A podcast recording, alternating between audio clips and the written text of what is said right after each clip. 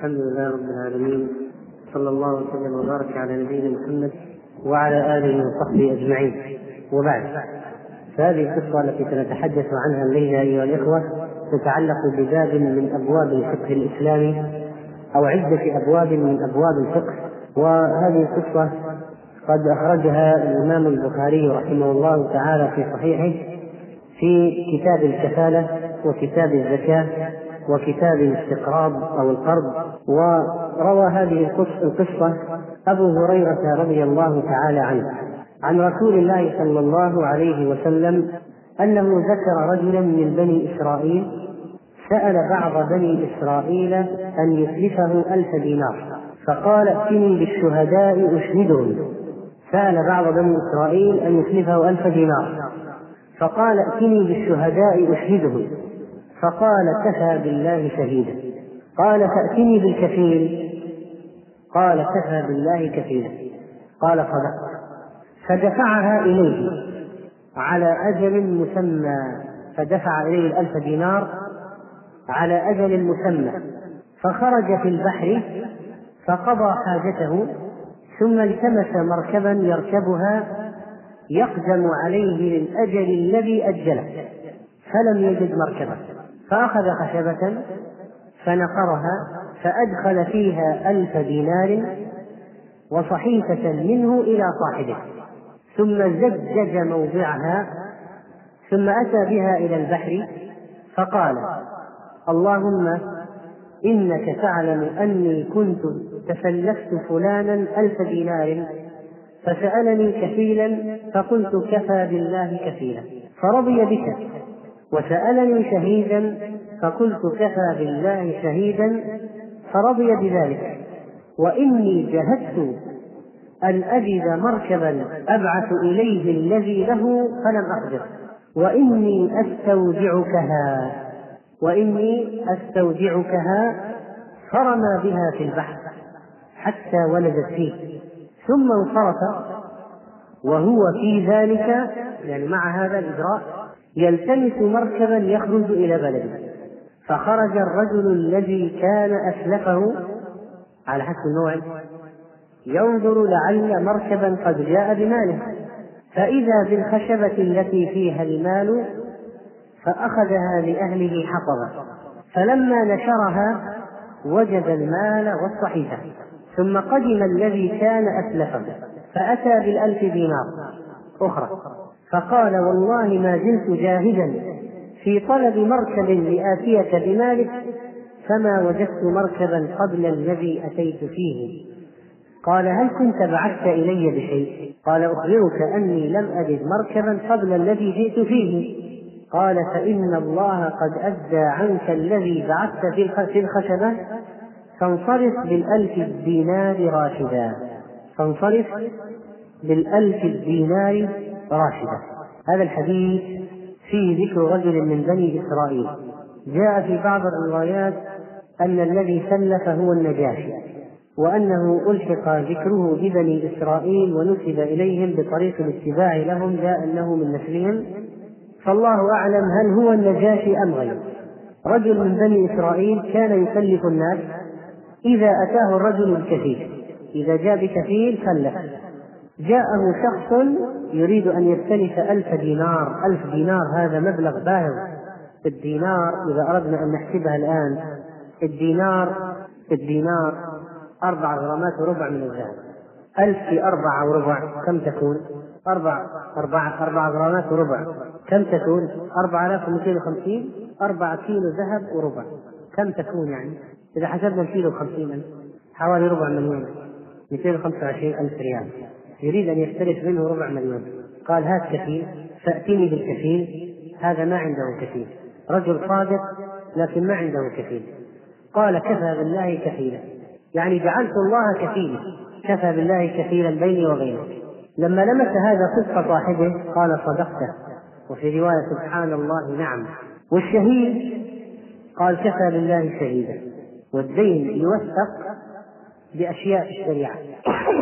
الدين يوثق الشريعة بأربعة أشياء. طرق توثيق الدين في الشريعة أربعة أشياء. ما هي؟ الكتابة أولا. ثانيا الشهود. ثالثا الكفيل. رابعا الرهن. الرهن. الأجل مجرد موعد. هل هو مفتوح أو مؤجل بأجل؟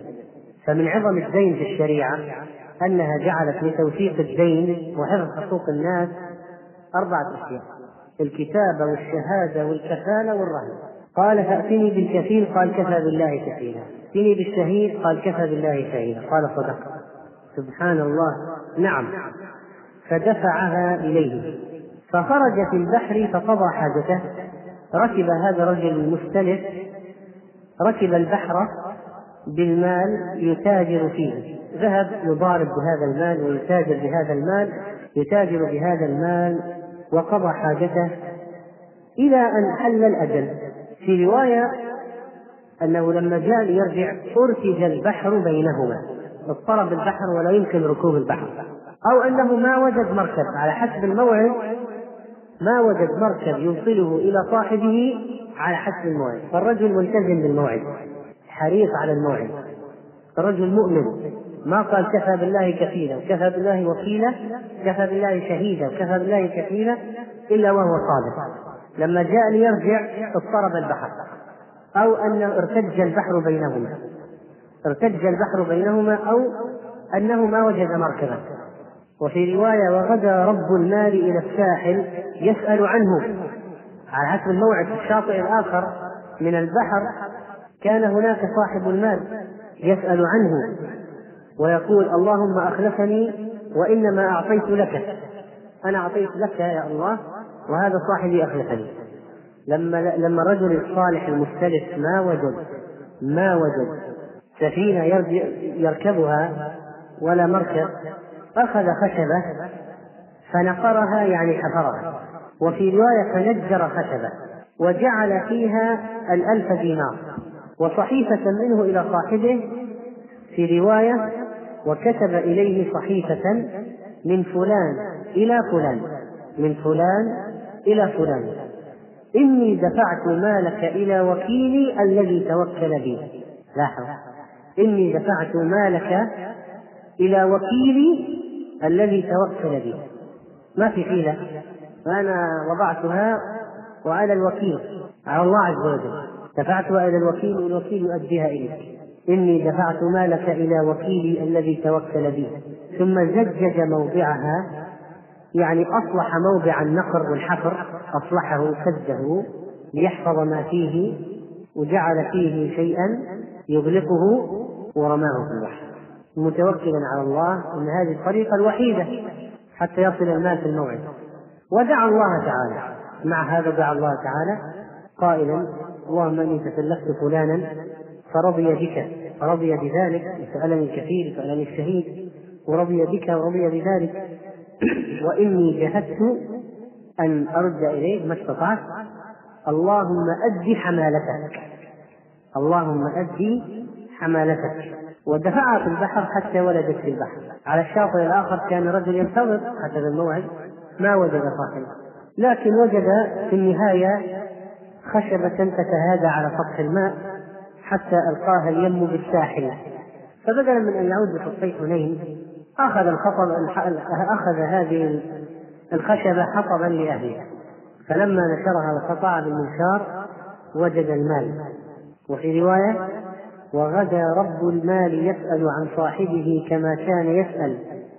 فيجد الخشبة فيحملها إلى أهله فقال أوقدوا هذه فكسروها فانتثرت الدنانير منها والصحيفة فقرأها وعرف. قرأ الرسالة وصلت الأمانة. ثم قدم الذي كان أسلفه. وجد مركب بعد ذلك وجاء. فأتى بالألف دينار. فأتاه رب المال. في رواية. فقال يا فلان مالي؟ أين مالي؟ قد طالت النظرة. الانتظار قال ما فقال أما مالك فقد دفعته إلى وكيلي الله عز وجل. وأما أنت فهذا مالك وأعطاه ألف أخرى وفي رواية هذا ألفك. فقال لا أقبلها منك حتى تخبرني ما صنعته فأخبره بالذي صنع ما وجد مركب نقل خشبة. فقال لقد أدى الله عنك. انصرف بالألف الدينار راشدا يعني ألفك هذه أمسكها عليك الآن التي تريد أن تعطيني إياها الآن لأن الألف الأولى وصلت. الألف الأولى وصلت. في رواية قال أبو هريرة ولقد رأيتنا عند رسول الله صلى الله عليه وسلم يكبر مراؤنا ولغطنا أيهما آمن أيهما أكثر أمانة الأول ولا الثاني؟ الأول الذي كان حريصا أم الثاني الذي قال ألفك وصلت؟ رجع الألف هذه. هذا الحديث فيه فوائد عظيمة للغاية. فمنها أولا مشروعية الاقتراض عند الحاجة. ثانيا أن الأجل في القرض جائز كتابة أجل في القرض جائز. يا أيها الذين آمنوا إذا تدينتم بدين إلى أجل مسمى فاكتبوا ثالثا وجوب الوفاء بالدين. وجوب الوفاء بالدين وجوب الوفاء بالموعد الذي حدده الإنسان لنفسه فيما بينه وبين صاحبه.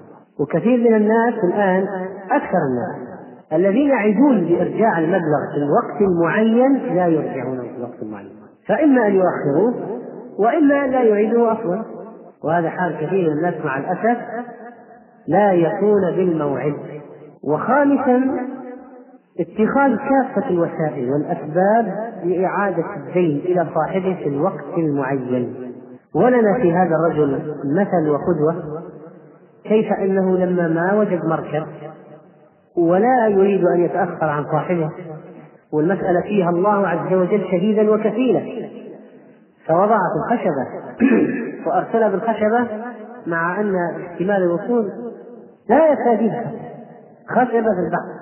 يمكن تغرق يمكن تذهب إلى شاطئ آخر. ولو وصلت إلى الشاطئ نفسه يمكن يطلع شخص آخر ويأخذه ولكن الفائدة السادسة أن الله إذا استودع شيئا حفظه. قال اللهم إني أستودعك والنبي عليه الصلاة والسلام يقول إن الله إذا استودع شيئا حفظه. فالله خير حافظ وهو أرحم الراحمين. والنبي عليه الصلاة والسلام كان إذا ودع رجلا يقول أستودع الله دينك وأمانتك وخواتيم عملك. لأن الله إذا استودع شيئا حفظه. الله الحافظ. وفي هذا الحديث سابعا التوكل على الله عز وجل. وأن من صح توكله على الله تكفل الله بعونه. هذا رجل يعني خشبة ما وصلت ما وصلت الخشبة في الوقت السليم. يعني كان ممكن تضيع تصل بعد شهر تصل لكن وصلت في الوقت المعين. وصلت الخشبة في الموعد عند الرجل الذي كان ينتظره عند البحر وصلت أمامه الخشبة. من صح توكله على الله أعانه الله. ثامنا فيه أن نقطة البحر تؤخذ ف لقطة البحر طبعا من حكم حكم اللقطة وهذا الرجل وجد الرسالة وعرف أنه هو المقصود وأن ليس المال لشخص آخر وإنما المال له ولذلك أخذه. تاسعا يؤخذ من هذا الحديث مشروعية الكفالة وأن النبي صلى الله عليه وسلم تحدث بذلك وقرره. عاشرا فيه التحديث عن أنباء الأمم من قبلنا مما كان لديهم من العجائب لتتعظ هذه الأمة وتتأسى فنحن ننقل أخبار من قبلنا لكي يتأسى بها لكي نتأسى بها ونستفيد هذه خبرات وتجارب والحادي عشر فيه كذلك أن الكاتب يبدأ بنفسه في الكتابة. أن الكاتب يبدأ بنفسه في الكتابة. إذا شرع الإنسان بكتابة مكتوب يقول من فلان يعني هو الكاتب الآن من فلان إلى فلان. البخاري رحمه الله وضع الحديث هذا وين نقول دراستك وين تتخيل وضع الحديث هذا؟ حديث الألف دينار هذا. وضعه في كتاب الاستئذان. ما يخطر بالبال في أي باب؟ باب بمن يبدأ في الكتاب. في الكتاب بمن يبدأ. اسم المرسل ولا اسم المرسل إليه؟ في الرسالة. تبدأ الرسالة باسم المرسل ولا اسم المرسل إليه؟ نحن الآن عادتنا نقول الأخ فلان الفلاني السلام عليكم ورحمة الله. الطريقة التي كان النبي عليه الصلاة والسلام يكتب بها الرسائل وكان العلماء يكتبون بها الرسائل من فلان إلى فلان. فالمرسل اسمه أول. يكتب. يكتب اسمه أولا. ولعله قد حصلت بعض الظروف التي جعلت بعض الصحابة يكتب المسألة بالعكس مع أن السنة أن يبدأ الكاتب بنفسه. السنة مستحب يعني ليس بواجب أن يبدأ الكاتب بنفسه.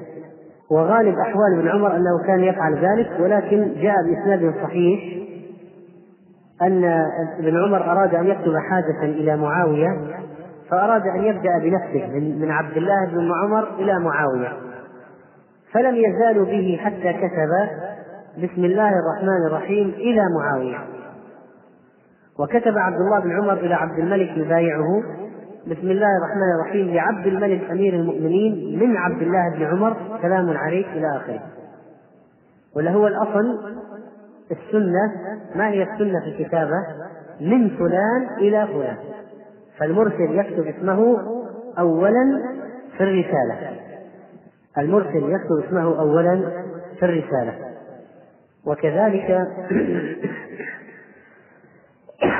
من فوائد هذا الحديث أن هذا الرجل الذي أرسل الذي وجد الخشبة قد أخذها لأهله حطبا فيؤخذ منه أن ما يركبه البحر مما نشأ في البحر أو عطبا وانقطع ملك صاحبه فإنه يجوز للإنسان أن يأخذه.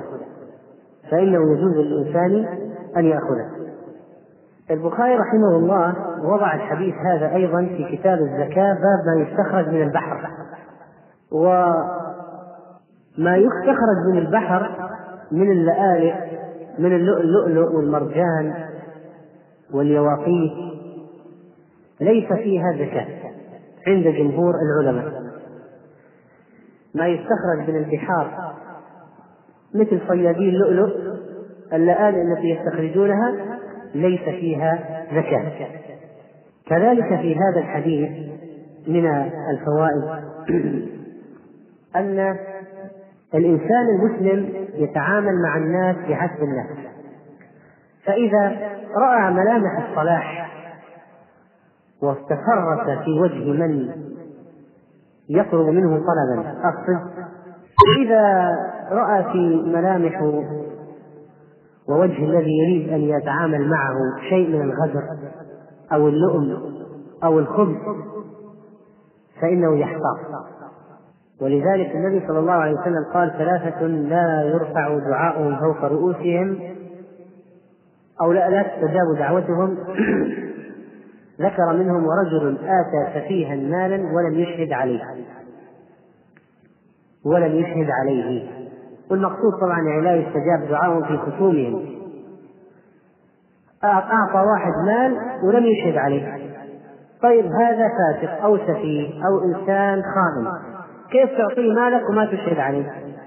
تستاهل إذا ضاع مالك. ولو دعوت عليه ما يستجاب لك. لأنك أنت المقصر. كيف تعطيه المال وما تشهد عليه؟ فإذا الإنسان إذا كان يتعامل مع واحد صاحب دين وأمانة يمكن أن يخفف معه في الشروط يتسامح معه في الشهود والكتابة يعني بالثقة. أما إذا تعامل مع واحد صاحب فسق أو فجور واحد صاحب خيانة أو إنسان مجهول يحتاط. وإذا ما أخذ الاحتياطات يستحق ما يأتيه بعد ذلك.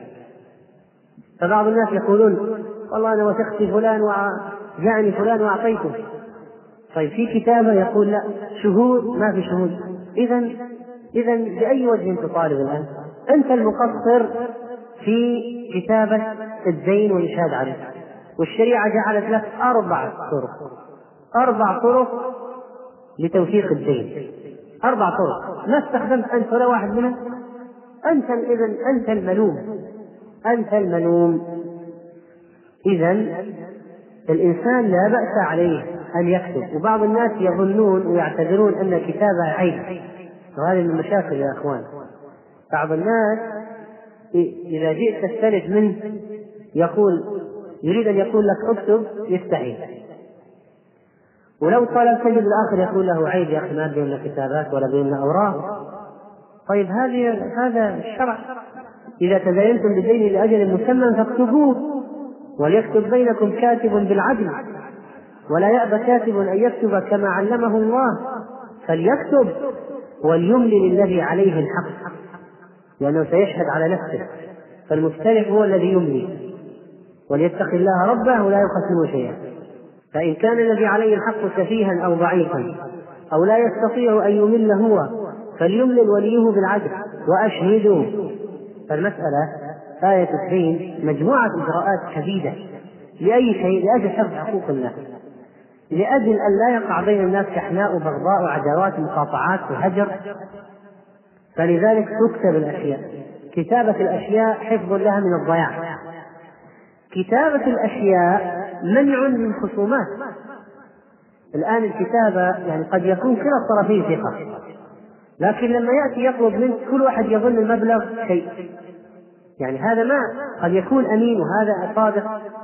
لكن يقول يا أخي أنا أنا اللي أني أعطيتك أنا ثلاثة آلاف. يقول لا يا آلاف خمسين فالآن الضبط الكتابة هذه ليست فقط قضية يعني إني ما أثق فيه أو قضية إني خايف أن يخونني أيضا هي قضية قطع الخصومات والجدالات لأننا إذا كتبنا عرف عرف كل من الطرفين ما عليه وما له. إذا ما كتبنا مع الزمن مع الأيام توالي الأيام الإنسان ينسى. ذهن الإنسان معرض للنسيان. وما سمي الإنسان إلا لنفسه ولا القلب إلا أنه يتقلب. فما دامت المسألة معرضة للنسيان إنسان معرض للنسيان فإذا يكتب وكثير من الحقوق ضاعت بسبب عدم الكتابة. عندما يأتي إلى الساعة الحرجة عندك إثبات يقول لا؟ قال لي ما يحتاج نحن إخوان. وأنا استحيت أن أطلب منه. وقالوا الجماعة قالوا عيب تكتب عيب تكتب. كتابة الله سبحانه وتعالى أمر بالكتابة هذول يقولون الكتابة عيب. يقولون عيب الكتابة والله أمر بالكتابة. فليكتب. وبعض العلماء ذهب إلى وجوب الكتابة للدين وجمهور العلماء على أن الكتابة مستحبة. لكن غير قضية التوثيق قضية الضبط حتى لا يختلفا في المبلغ وكم أدت هذه إلى مشاحنات ومقاطعات بين الناس. بعد هذا تعالوا نلقي نظرة على الدين وأحكام القرض في الشريعة الإسلامية. أما الدين فإنه القرض أدنت فلانا أي أقرضته والدين لزوم حق في الذمة أدنت فلانا أي أقرضته والدين لزوم حق في الذمة والقرض القطع لأن المقرض يقطع شيئا من ماله ليعطيه للمقترض. وتعريف القرض شرعا دفع مال لمن ينتفع به ويرد بدله. ما هو تعريف القرض؟ دفع مال. لمن ينتفع به ويرد بدله طيب يا جماعة الدين أعم أم القرض؟ أو كلاهما بنفس المعنى الدين أعم أم القرض؟ الدين أعم لماذا؟ لماذا الدين أعم؟ الدين أعم لأنه يشمل المال والحقوق غير المالية أيضا كالصلاة الفائتة والزكاة والصيام حتى دين الله فلو واحد مثلا ما صام لسبب فيكون عليه دين لله ليقضي هذه الأيام. الدين ما ثبت بسبب قرض أو بيع أو إجارة أو إتلاف أو جناية يشمل حقوق الله حقوق الآدميين ويشمل الأشياء المالية وغير المالية هذا الدين. أما القرض فهو خاص بالأشياء المالية. سمي القرض قرضا؟ لأن المقرض يقطع من ماله يقرض من ماله يقطع شيئا من ماله ليقرضه. ليعطيه للمقترض فإذا القرض هو دفع مال لمن ينتفع به ويرد بدله ليش قلنا يرد بدله؟ لأن ليس المطلوب أن يرده هو وإنما يرد مثله ولا لو كان يرده هو تحولت تحول الدين إلى إيش؟ القرض تحول إلى إيش؟ إلى عارية إعارة لو قلنا أن يقترض يأخذ شيئا فيرده صارت عارية لكن القرض أن يأخذ شيئا فيرد مثله. وهو من باب الإرفاق ومستحب وفيه أجر عظيم. ما من مسلم يقرض مسلما قرضا مرتين إلا كان كصدقة مرة. والقرض يجري مجرى شطر الصدقة. وإذا سلفه حل الوقت له مثله. وتجاوز الوقت يعني تجاوز الوقت له مثله مثليه. وفي تفريق كربات المسلمين ومنع لهم من الاستدانة بالربا أو الأخذ بالربا ونحو ذلك. ولا يصح القرض إلا من إنسان جائز التصرف. ولا يجوز مثلا ما يجوز الاقتراض بالمجنون. المجنون لا يقرض غير مؤهل صغير غير الذي لا يميز. وكذلك ولي اليتيم لا يجوز له أن يقرض من مال اليتيم. وكذلك الأمانات لا يجوز الإقراض منها. هذا خطأ يقع فيه عدد من الناس. يقرضون من الأمانات. يكون واحد ترك عنده مبلغ أمانة يثبته لواحد ثاني وغير إذن الأول صاحب الأمانة هذا حرام. الأمانة تحفظ ولا يستلف منها بعض الناس يقرضون من التبرعات مثل واحد عنده أموال لبناء مسجد راح يقرض منها. لا بأي عقد هذه لبناء مسجد ما يجوز الإقراض منها فلأجل الجهل الجهل الذي يجعل بعض الناس يتورطون في مثل هذا. كذلك من قواعد القرض أن من جر أن أي كل قرض جر نفعا فهو ربا. هذا ليس حديثا صحيحا مرفوعا. إلى النبي صلى الله عليه وسلم لكنه قاعدة شرعية صحيحة. كل قرض جر نفعا فهو ربا. فلو واحد شرط على المقترض زيادة أو شرط عليه فائدة أو شرط عليه هدية أو شرط عليه خدمة قال أقرضك بشرط توصلني إلى نقول حرام. طيب. شرط عليه أن يسكنه داره سنة. قال أقرضك بشرط أنك تعطيني سيارتك. سلفني سيارتك سنة. شهر. حرام. كل قرض جر نفعا فهو ربا. لأن القرض عقد إرفاق وهو إحسان يبتغي به المقرض وجه الله. إذا جاء يشترط على الناس ويأخذ مقابل ويأخذ خدمات صار ما صار يبتغي به وجه الله. خرج عن موضوعه الذي هو التقرب إلى الله وصار الآن يريد استفادة دنيوية. والربا شديد. كل قرض جر نفعا فهو ربا. والربا شديد. طيب ما هي الزيادة الممنوعة؟ والخدمة الممنوعة. المش المشروطة. فإذا كانت غير مشروطة فلا بأس بأخذها. كان يكون واحد أقرض الآخر مالا فلما جاء ليعيده إليه أعاده إليه مع هدية ما في شرط سابق أبدا. إذا كان هذا جرى بين جرت العادة بينهما فلا بأس أن يأخذه. فلا بأس أن يأخذه. ما اشترط فلا بأس أن يأخذه. جرت العادة هذا متعلق مسألة أخرى. غير هذه المسألة.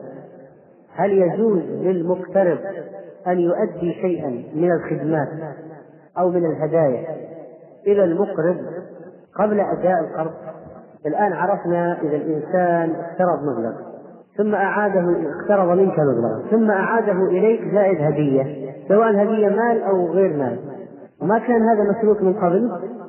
فإنه يجوز لك أن تأخذه وهل جزاء الإحسان إلا الإحسان. إنما جزاء السلف آه، خياركم أحسنكم قضاء. وقد استسلف النبي صلى الله عليه وسلم بكرا فرد خيرا منها. خيركم أحسنكم قضاء. هذا من مكارم الأخلاق. ما دام ما هو شرط ولا تواطؤ عليه. وإنما هو تبرع هدية من المقترض من باب الإحسان والشكر والعرفان. فلا بأس أن تأخذها وليست ربا ولا حرام. طيب ما حكم أن يعطيك شيء قبل أن يرده؟ قبل أن يرده. يعني هو الموعد بعد سنة لو بعد ستة أشهر أعطاك هدية. ما حكمها؟ إن جرت العادة بينك وبينه بأخذ هذه الهدية أو مثل هذه الهدية بينك وبينه مثل هذه التعاملات. قبل القرض قبل القرض فلا بأس أن تأخذ هذه الهدية. وإلا فلا. ويجب على الإنسان أن يلتزم بالموعد الذي حدده بالأجل بينهما وإلا كان ظالما. وهذا هذه المماطلات التي يأتي إنسان يطلب حقه يقول ما عندي بعدين ويكذب يعد ويخلف ونحو ذلك.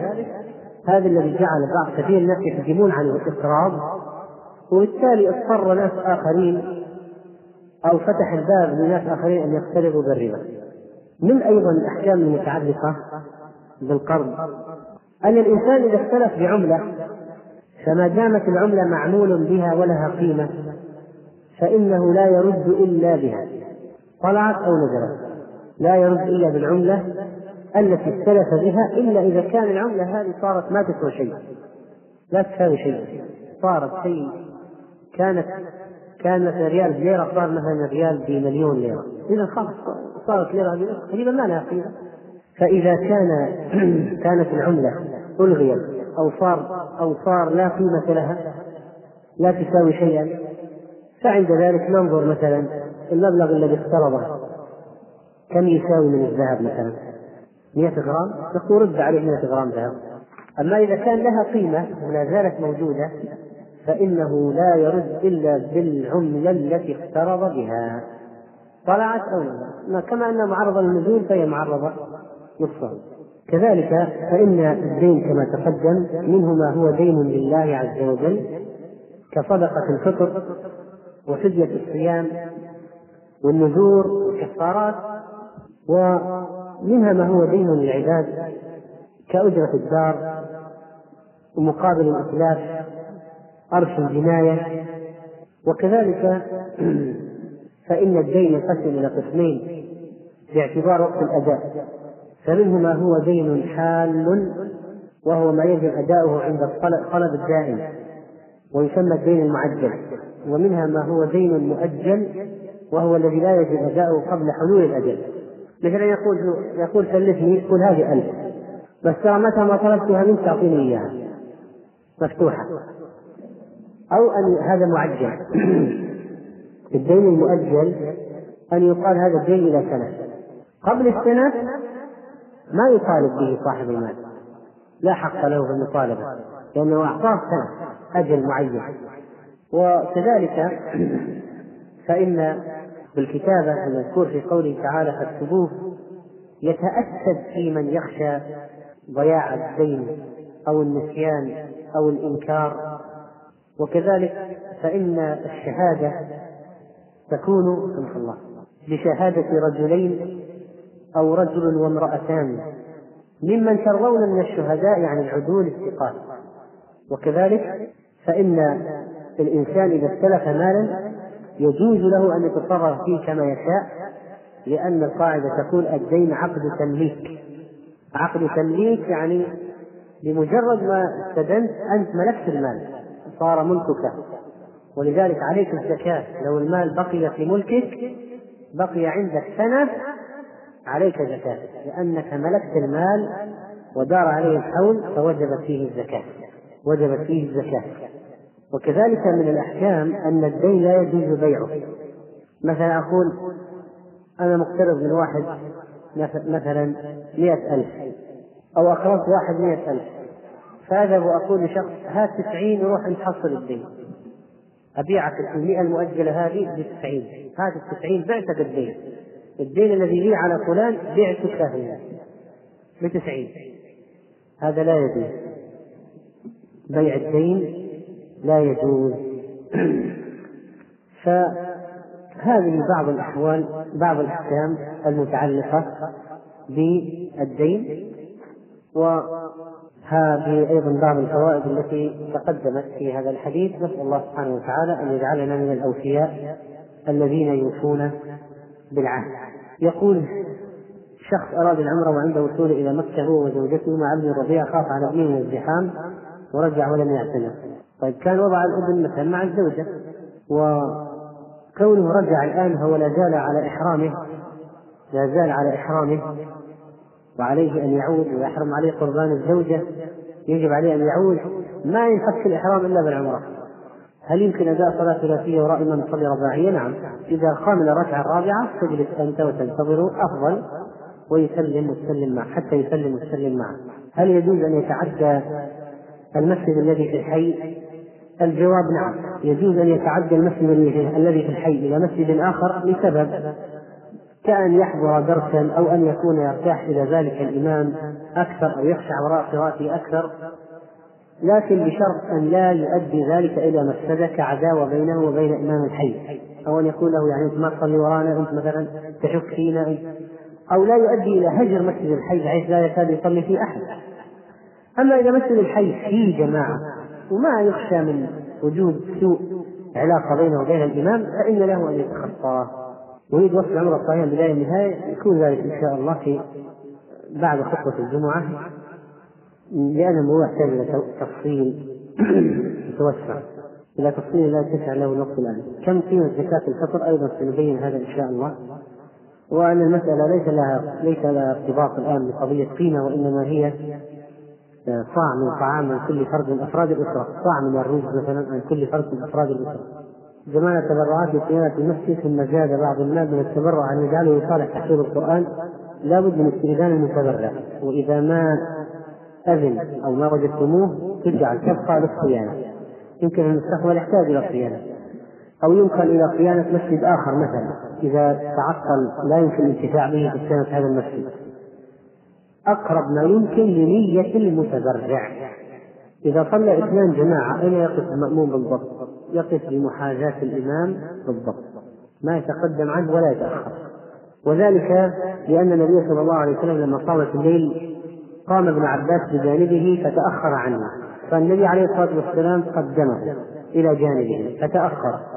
بعد الصلاة قال له عليه الصلاة والسلام ما لي أجعلك حذائي في الصلاة فتخنس لماذا أجعلك بجانب الصلاة وأنت ترجع إلى الخلف فذكر له ابن عباس رضي الله عنه أنه ما يليق يعني به أن يكون بجانب النبي عليه الصلاة والسلام لأنه صاحب المقام المعلوم فتأخر عنه فجعل له النبي عليه الصلاة والسلام بالخير والمقصود أن الإنسان إذا صلى بجانب الإمام يصلي بجانبه بالضبط لا يتقدم عنه ولا يتأخر سوف أذهب إلى مكة ثلاثة أيام هل أجمع في الفندق إذا نمت عن الصلاة؟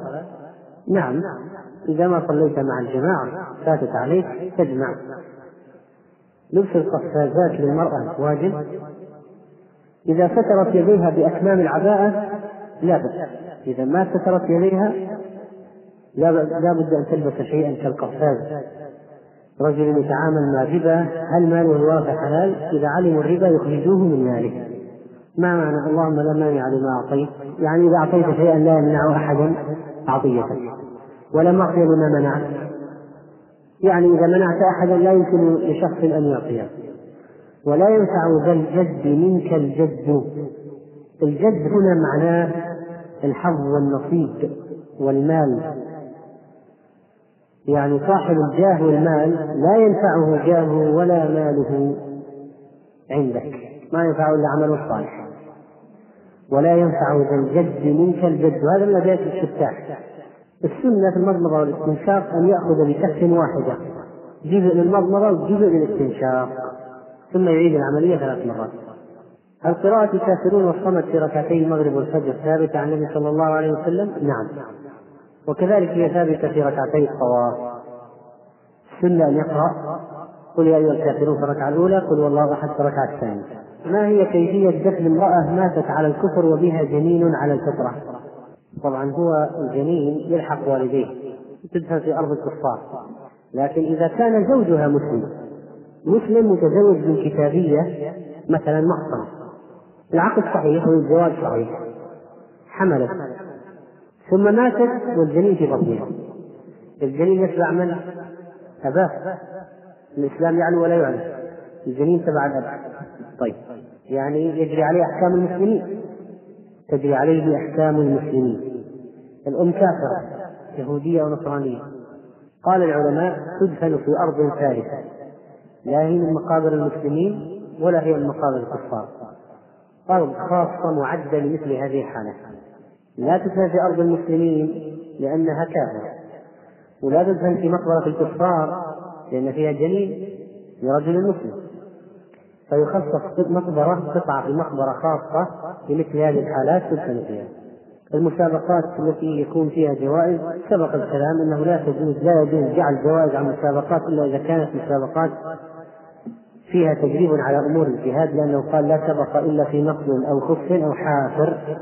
يعني الجياد الخيل والإبل والنصال السهام. وما يقاس عليها من الأسلحة الحديثة ألحق شيخ الإسلام ابن تيمية بالنية ابن القيم حفظ القرآن والسنة المسابقة في هذا القرآن والسنة. أما المسابقات الأخرى المباحة غير ما يعين على نشر الدين فلا يجوز أن تجعل فيها جوائز هذا قول جمهور العلماء. وإن خالف الملايين في عصرنا الملايين. يقول إذا كان شخص عليه دين وفي وقت التسديد لم يحضر لأنه ليس عنده المال وظل يعد ويماطل وفعلا ليس عنده. فهل عليه إثم؟ عليه في الوعد هذا الذي عليه في المماطلة يقول يا أخي ما عندي لا أستطيع أن أعدك. حالما يتوفر آتي لك بالمال. أما يعد ويعلم أنه لا يستطيع لا يجوز. استعمال السواك الأخضر من المفطرات. لا يجوز استعمال السواك الأخضر.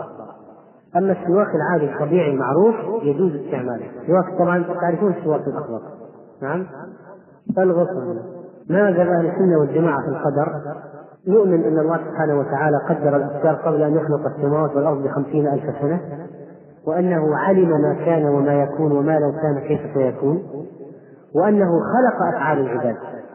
سبحانه وتعالى. علم الله الأزلي الكامل من جميع الجهات تقدير الله للمقادير التقدير الذي قبل أن يخلق السماوات والأرض بخمسين ألف سنة أن الله خلق أفعال العباد. هل يجوز للإنسان أن يغير رأيه بعد الاستخارة؟ نعم ممكن. يقدر. يريد يغير رأيه إلى عمل إلى نية أخرى شيء آخر ويستخير مرة أخرى. آه، الوقت الذي حصل في الصلاة في قول إن الذين آمنوا ومن يلبس إيمانهم بظلم أولئك لهم الأمن وهم مهتدون. يعني هذا أو هذا تنبيه طيب. هذا تنبيه طيب. أن يلفت النظر إلى موضع الوقف الصحيح. وأي وقف يغير المعنى ف فإنه وقف خاطئ. وإلا إذا انقطع النفس فإن الإنسان يرجع إلى موضع مناسب ويبدأ منه يرجع إلى موضع مناسب قبل هذا المكان اللي وقف فيه ويبدأ منه وأنا قد يحصل معي في الصلاة في سورة الفاتحة بالذات أحيانا شيء من من الانحباس في النفس فأقف لا لأجل وجود سنة في هذا الموضع ولا شيء لكن لأجل احتباس النفس فقط. أما السنة فهي الوقوف عند رؤوس الآيات بعد كل آية الحمد لله رب العالمين تقف. الرحمن الرحيم تقف. إذا كان رجل استلف من آخر فمات. على ورثته أن يؤدوا دينه من تركته أو يتحملوها هم يؤدونها مأجورين. نحن المسلمين بنجلاديش وهناك في بعض المخيمات مساجد يصلي فيها بنجلاديشيون نترجم لهم بالبنغالي قبل الخطبة بالعربية ثم يخطب الإمام خطبتين بالعربية. لا بأس بذلك ولكن لو جعلتم الترجمة بعد الخطبة أحسن يعني تكون البداية بالخطبة العربية ثم تترجمون لهم بعد ذلك بالبنغلاديشية مثلا بعد الصلاة.